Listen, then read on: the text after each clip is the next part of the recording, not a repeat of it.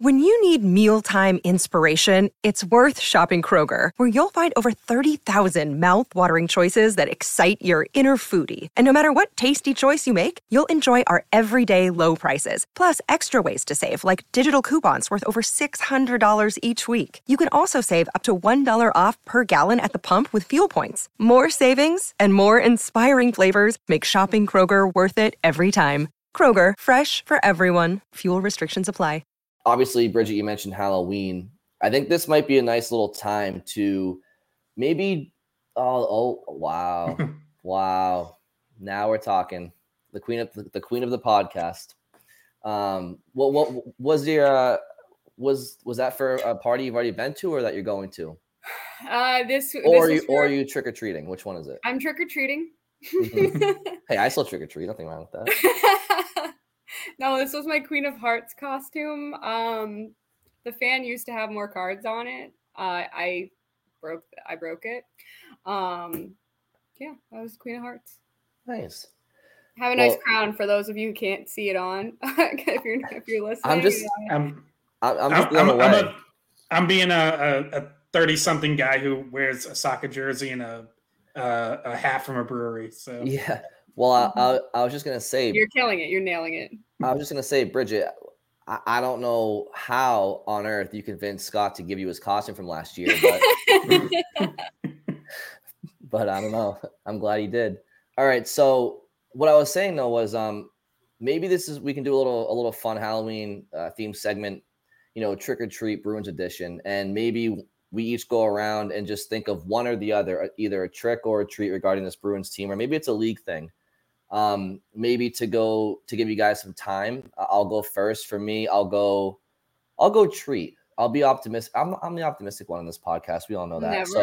Never. So, I'll go treat. I'll say, look, obviously you lose Bergeron and Krejci last year or this past off season going into this year. You lose Taylor Hall, Tyler Bertuzzi, Orlov, Foligno. No, you lose a lot of pieces, right?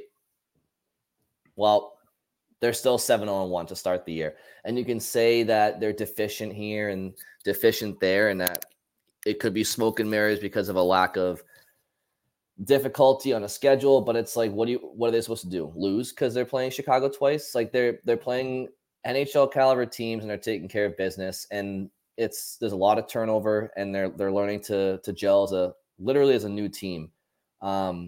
So I'll say that's a treat. I mean, I don't think most people expect them to be 7-0-1. I want to say tied for like the most points of the first 8 games of a season in their 100-year history or something like that. So that's a treat, and I'll start it off with that. Can I push that a little further as well? Is it a trick or is it a treat that they could stay as the number one team in the division and finish that way? I mean, trick like this. Well, I'll say, I'll put it this way. I'll say their schedule so far has been a treat to them. You could, for a team that like coming off last year's disappointment, having so many new faces, so much turnover. I know like there's a West Coast road trip in there and that's its own challenge. So I don't want to make it sound like there hasn't been any challenges, but the schedule makers definitely did them some favors when it came to starting well and getting off on the right foot. So in that sense, I'll say like their record being this great, 7-0-1 is a little bit of a trick, but they absolutely could like be the number one seed. They could win the division. They could have the best record. I don't think that's insane. Like, I still think there's, I think Toronto's going to be there. Tampa has started to play better after a slow start. Carolina's started picking up their last couple games. Rangers are off to a good start. Like, there's plenty of other good teams. I could also easily see them slipping to 3rd, 4th, 5th in the conference. But no, I don't think it's out of the question at all for them to be in contention for the number one seed. I mean, we all know that offensively the Bruins are...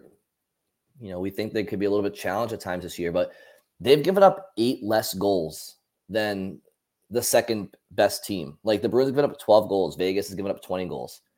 And there's another team, I think, that gave up 20 as well. But as it pertains to the division, the Bruins have given up half the amount of goals Toronto's given up. So I guess what I'm saying is we all know where the Bruins are deficient, but every team has their deficiencies. Obviously, there's a couple teams, I think, that are strong everywhere. Vegas being one of them, Colorado, like Carol, there are teams, and not everybody's played up to their capabilities so far. But as it pertains to the division, the Bruins, their defensive team structure and their goaltending, it's so steady that it's far steadier than Toronto's. Yeah, Toronto's going to be able to score more, but can they defend as well? So how does it all shake out in April? I don't know, but I definitely think that they're capable of remaining atop the division. Yeah, I would say you mentioned defense and goaltending. Like, I'd say goaltending another treat. Obviously, it's because goaltending can be so hard to predict from year to year. It was fair to wonder if Allmargenstrom would be certainly as good as last year. I mean, last year they were like historically good. How much of a drop-off would there be? Would both of them get back to such a high level? And so far, they both clearly have. Allmark's out there for the collapse Thursday, but I don't really think that was his fault. In fact, I think during that whole sequence where Anaheim gets those two goals late, I think he actually made some really good saves that, we would have been talking about is like, wow, Allmark really bailed them out with those couple saves. And then finally cracked. It's like you can only hold on for so long when your team can't get the puck out and keeps giving up grade A chances. So I don't put that on him. But that's the only time this year that either goalie's given up more than two goals. Like it's crazy. So Swayman goes out and has another great outing against Detroit, only giving up the one goal. Made some other saves in the third period when Detroit was pushing, trying to tie the game, trying to get back in it. It was, I looked up, this is classic writer move. If you look something up and get to the bottom of it, it's bound to get thrown out the window right away. So I had gone back, if Swayman had gotten a shutout, would have been his second shutout in a row, would have been the second time this calendar year that he had done that. So I was like, I wonder when the last time a Bruins goalie had two separate back-to-back shutouts in one calendar year. And I got back, found it. It was Byron Defoe in 1998. And literally 3 minutes after I found it, Detroit scored. So I apologize to everyone. I apologize to Swayman for ruining the shutout. That one's on me. That's your fault. Mm-hmm. That's your fault. This one's not as sexy, but the penalty kill has been a treat. I've only allowed one goal, and they're top in the league. They're at 97.1% on their penalty kill. Their power play, not quite, but their penalty kill has been outstanding. Credit to goaltending and defense and some forwards that are really good penalty killers like Charlie Coyle, Pavel Zaka, Brad Marchand. Like, they have some of the best forward penalty killers in the league too. So it's looked very good so far. Not as sexy, but also no. Can I take the crown off? Or you may. Is it a bit much? Have I overworn it? You may. No, I think you have to keep it till the end of the episode, and we're gonna do 45 more minutes. So. Okay, well, it's starting to hurt. No, I'm just kidding. I'll leave it on. It obviously it goes without saying. And we talked about it for the first part of this podcast, but Matt Poitras is an obvious treat. It's just so obvious none of us have said it yet, but that's obvious. Bridget, to go along with your penalty kill, I would say John Beecher has been a treat. Another treat has been the Bruins alternate uniforms that they wear on original six nights. Those are sick. I'm not even going to go with the other uniforms right now. I actually don't mind the white ones. The black ones, I still just don't like. Those ones are a trick. I don't like those. Get those out of here. But the third jerseys are great. And the white ones are okay. Any other trick or treats with this Bruins team? Here's just a little statistical trick, I think. Derek Forbort is tied for third on the team with a +6 I think that's a trick because I just don't think he's been that good 5-on-5. You know, it is a credit to the fact that like he hasn't been on the ice for many goals against. Obviously, that pairing with him and Shattenkirk hasn't. But if you dig a little deeper, like they have been outshot quite a bit when they've been on the ice. So I think you'll start to see that pairing on the ice for a few more goals against.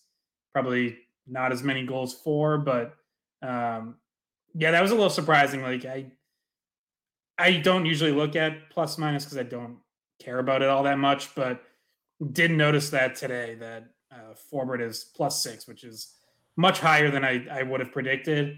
The dive into the advanced stats confirmed that it's probably a bit of an outlier and a bit of a trick right now. You know what else I think is a trick right now? And it's kind of like the opposite of what you were just saying as far as a player that's playing well, that's a trick.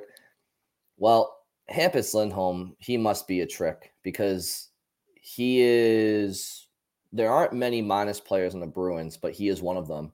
-2 through 8 games and still with 0 points. So I know he hasn't played as – I know there are statistics that advanced stats that will tell you the contrary of what I'm saying, which is he hasn't been great. I'm sure he's been good in certain statistics, but I think his lack of production with 0 points and -2, that's a bit of a trick for sure.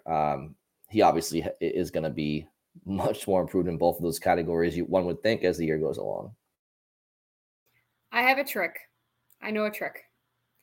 Dan Heinen got tricked. He still doesn't have a contract. He is still with a team and doesn't have a contract, so he's been fooled all the way. So that's a different kind of trick. But he's dressing up for Halloween as a Boston Bruin, but yeah. He's not even on the team. It's true. It's true. Two guys go down on the fourth line, and they call up Jesper Boqvist and Oscar Steen, and he's just skating around like, guys, what is going on? It's amazing. Like I usually, even if I don't understand something right away, like I usually can figure out the salary cap maneuverings and why things happen. Like Friday night or Friday afternoon, maybe friend of the pod, Mark Diver, tweeted out that Mason Lohrei and Jacob Zboril had been called up. And I think it was Boqvist and Patrick Brown got sent down. And like, everyone kind of freaked out. There's like a little mini freak out at least on Twitter. I don't know how far it's spread, but like people were like Mason Lohrei time. And I was like, let's hold off for a second here. Like, I think there's something else to this. And ultimately, like I was able to piece together that it was because they needed more salary on the books to get as close to the cap as possible before they put Milan Lucic on long-term injured reserve.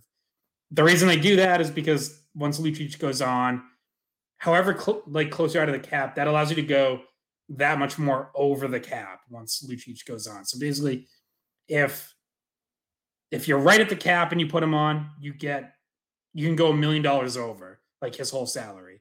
If you're 500,000 under and you put him on, you can only go 500,000 over. So I was like, okay, now I get that. Now that makes sense to me. This Heinen thing, there's got to be some reason for it, but I can't figure it out. Like I've said before, I thought maybe the Patra 9-game thing had something to do with it.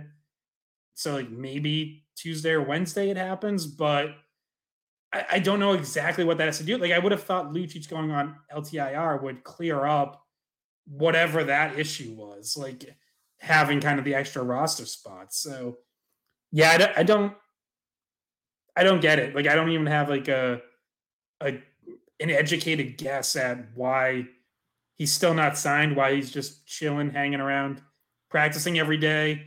And what's even more bizarre is like, and we touched on this in the last pod, was on Thursday, he was skating on the fourth line at morning skate. And yeah, I was at work. I was doing the midday show and I'm like reading all of the, you know, the reporting coming out of practice. I even put it in my trending. I was like, Lucic and Lauco are going to miss time, but Dan Heinen skating on the fourth line, like, we'll see if he gets a contract. Like, I literally put that in my trending, and then it just didn't, like, turn into anything. Yeah, it's and because Jesper Boqvist that day had skated before morning skate. So, like, to me, it's like usually how they line up at morning skate are their lines for that night. So I was like, oh, this looks to me like Heinen's going to get signed.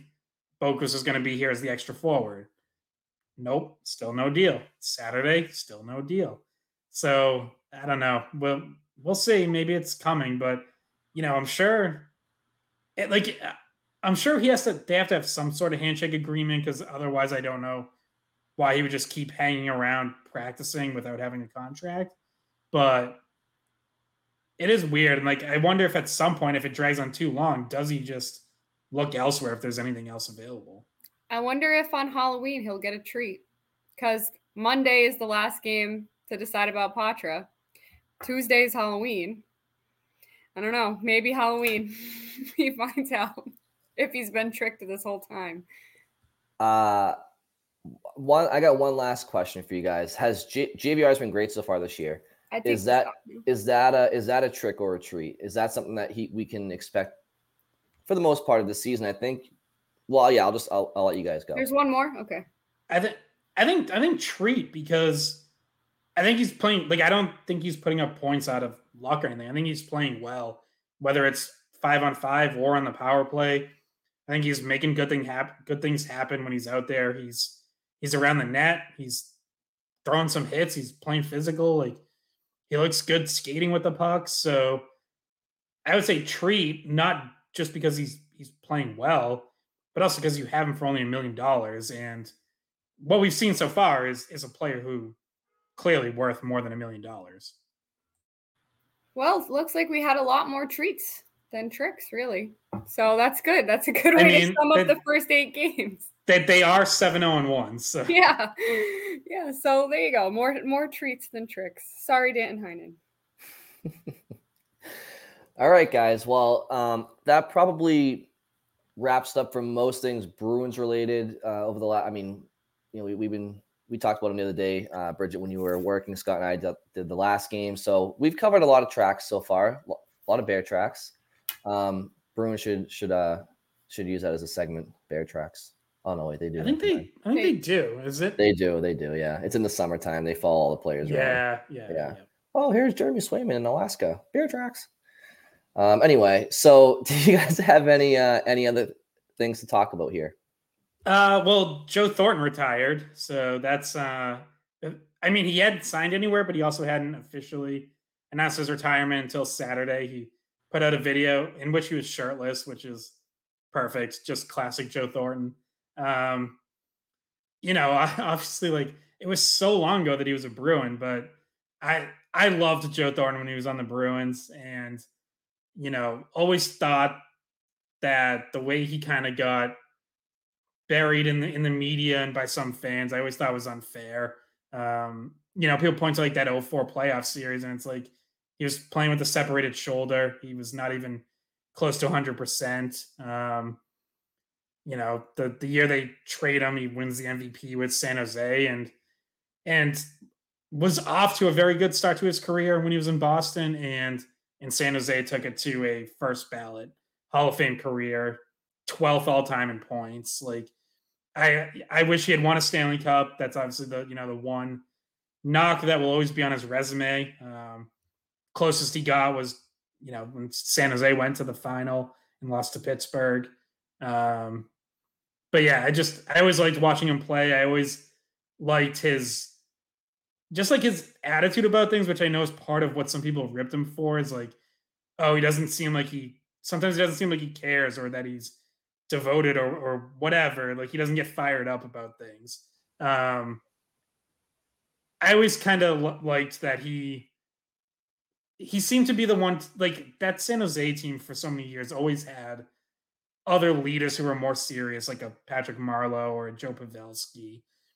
And I felt like he brought, like, levity, and you know, like the most famous one is when Tomas Hertl came into the league, and he got off to like an incredible start and was scoring a ton and had a ton of media attention on him. And people like started criticizing him because he scored 4 goals and had like was like celebrating, you know, really emphatically. And Joe Thornton jumped in and famously said, like, if I scored 4 goals, I'd whip my dick out, like something like that. And it was like, it's just I just love like that kind of stuff about him. It's like, you want to criticize like the kid? Like, are you kidding me? Like, let me step in here. Yeah. I mean, Joe Thornton was, he definitely say what you want about him in Boston, but you know, outside of 04, he was never really on a Bruins team that like should have really won a cup or been close to it. You know, for him, I would say his time in San Jose was more damning as far as like garnering a reputation for one of the best players to not win, because from like 2006 to 2012 or something, like that Sharks team had contenders every year and they always found a way to bow out, you know, relatively early. I mean, the year that he went to the Cup Finals in 2016, that Sharks team, ironically, was actually not like that great compared to the ones from his earlier tenure in San Jose. They just found a way to kind of get there. And then Pittsburgh kind of made relatively easy work of them. But he also didn't get stripped of his captainship in San Jose at one point too. So maybe that's also why people were kind of like questioning his leadership skills. But, you know, if the people shit on the Bruins for trading him away for Marco Sturm, Brad Stewart, and Wayne Primo. And while none of those players, I don't believe, led to a future transaction that brought in a 2011 Cup player, like getting rid of Joe Thornton. Well, yeah, go ahead, Scott. Do you think what I was going to say was the I think Brad Stewart might have brought in Andrew Ference, dude. Okay. Maybe I didn't look back in that, but I feel like that might have. Well, what it did do though, regardless of like it enabled, you know, the cap flexibility to, you know, eventually bring in Mark Savard and Zdeno Chara, and you know, so like Joe Thornton, moving on from Joe Thornton, you know, Brad Stewart, Marco Sturm, Wayne Primo, they aren't better than Joe Thornton. Obviously, he goes to San Jose that year and wins the MVP, but it eventually did lead to the, you know, a roster that won the Stanley Cup only 4.5, 5 calendar years later. So. Yeah. So my thought is that now that Joe Thornton has officially retired and he's no longer in the running for that lost spot on the Bruins roster that Don Sweeney was waiting for, maybe Heinen has a better chance. Could you imagine if he like signed for like pennies to come to Boston? I don't know how that would go. I don't even know if he has any interest in coming back from the West Coast. Like, would he have even had interest in living anywhere near here? I wanted to make sure I looked it up. So I was right. And actually it was 2/3 of the deal. The Bruins got Andrew Ference and Chuck Kobasu for Brad Stewart and Wayne Primo. So that was the next deal. So it ultimately in a roundabout way did land you a piece in that 2011 Cup team. I think that the very last thing to touch on here is obviously the hockey world was shocked Saturday night by the news that Adam Johnson, who played at the University of Minnesota Duluth and played some games with the Pittsburgh Penguins in 2019-2020, died as the result of just a total freak accident while playing over in England. You know, took a skate to the neck, and it's just shocking and obviously just awful. You know, if you've been a hockey fan long enough, like you're familiar with Clint Malarchuk, the Sabres goalie in the 80s, who took a skate to the neck. I remember Richard Zednick in 2008 when he was on the Florida Panthers. Scary, scary injury. You know, I feel like every time like something like this happens, and obviously this is very different because he died. You just wonder like how it doesn't happen more often. And you wonder if there's going to be some sort of change when it comes to neck protection, but yeah, just awful. Like I think it was like during the third period of the Bruins game when I saw the news that there was like a serious situation and they had evacuated the arena and everything. And, you know, you're hoping there's some sort of positive update. And obviously there never was. And then very early Sunday morning was when his team over in England confirmed that he had passed away. Yeah, it's absolutely gut-wrenching. And one of those situations, like you mentioned, Scott, it's like it does make you think, like, just like how, you know, not this, but just like, yeah, it's scary. It's very, very scary. And obviously all parties involved, like in that incident, it's just, you feel for the entire situation. And there's no words for it. It's tragic. It's very, very, very sad. And yeah, you really kind of a loss for words, really. Can't even really comprehend that. That's terrible. You see how many close calls there are too. We saw Lauco take a skate to the face just this week. So there's close calls. I brought up the Morgan Barron one. If no one has seen what Morgan Barron's poor face looked like after he took a skate to the face, I think he had like 75 stitches. I don't know. It was a lot of stitches. Being a hockey player, he laughed about it and talked in the post-game press conference and with all the stitches freshly in his face. But you see that kind of stuff happen, and you like, because people are okay, you're kind of like, oh, that's, you know, they're just tough. Like, they got through it. But there are just so many close calls. I remember back when Thornton, not Joe Thornton, Sean Thornton was on the team. He got one like real close to the neck. That was, and I've seen Bergeron have some near misses to the face, like in the bumper position. One time he got landed on and skate came right up, like, cause he was going down to the ice, like falling towards the ice. There are a lot of times where you see the replay like in slow-mo and you're like, that was so close. Yeah, it's terrifying. And, you know, you knock on wood, like you would like to think at the NHL level, because there's paramedics on the scene and all NHL trainers, team trainers, are trained in trauma care in addition to your usual hockey injuries.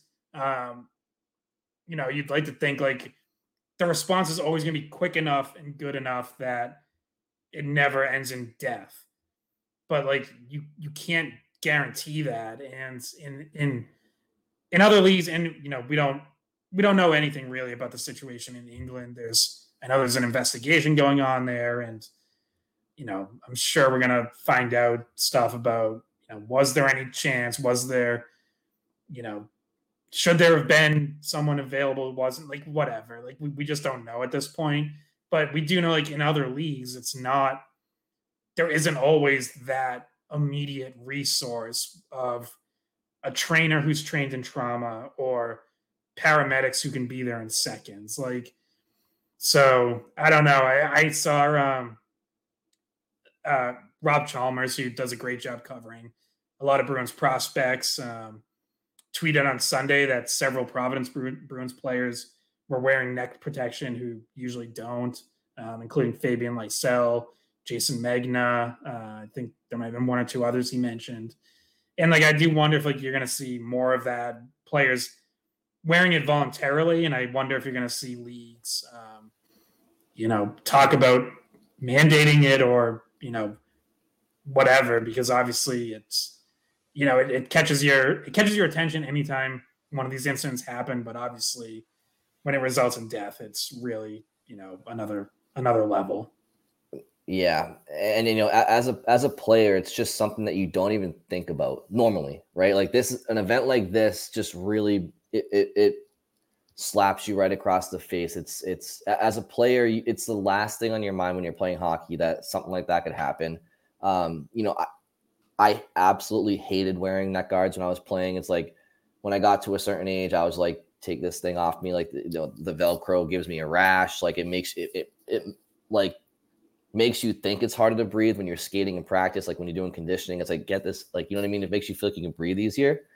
And your mind just never goes there. It never goes there. And especially when you're playing, things happen so fast. It's the last thing on your mind. And there's nothing you can really do from a gameplay perspective, like it's, you're always going to have blades on your skates and the game goes quick. So it's like the only thing that you can do to prevent something like that again is, yeah, like mandating, you know, neck guards and stuff. And oh my God, what a tragic story it is. But, oh my God.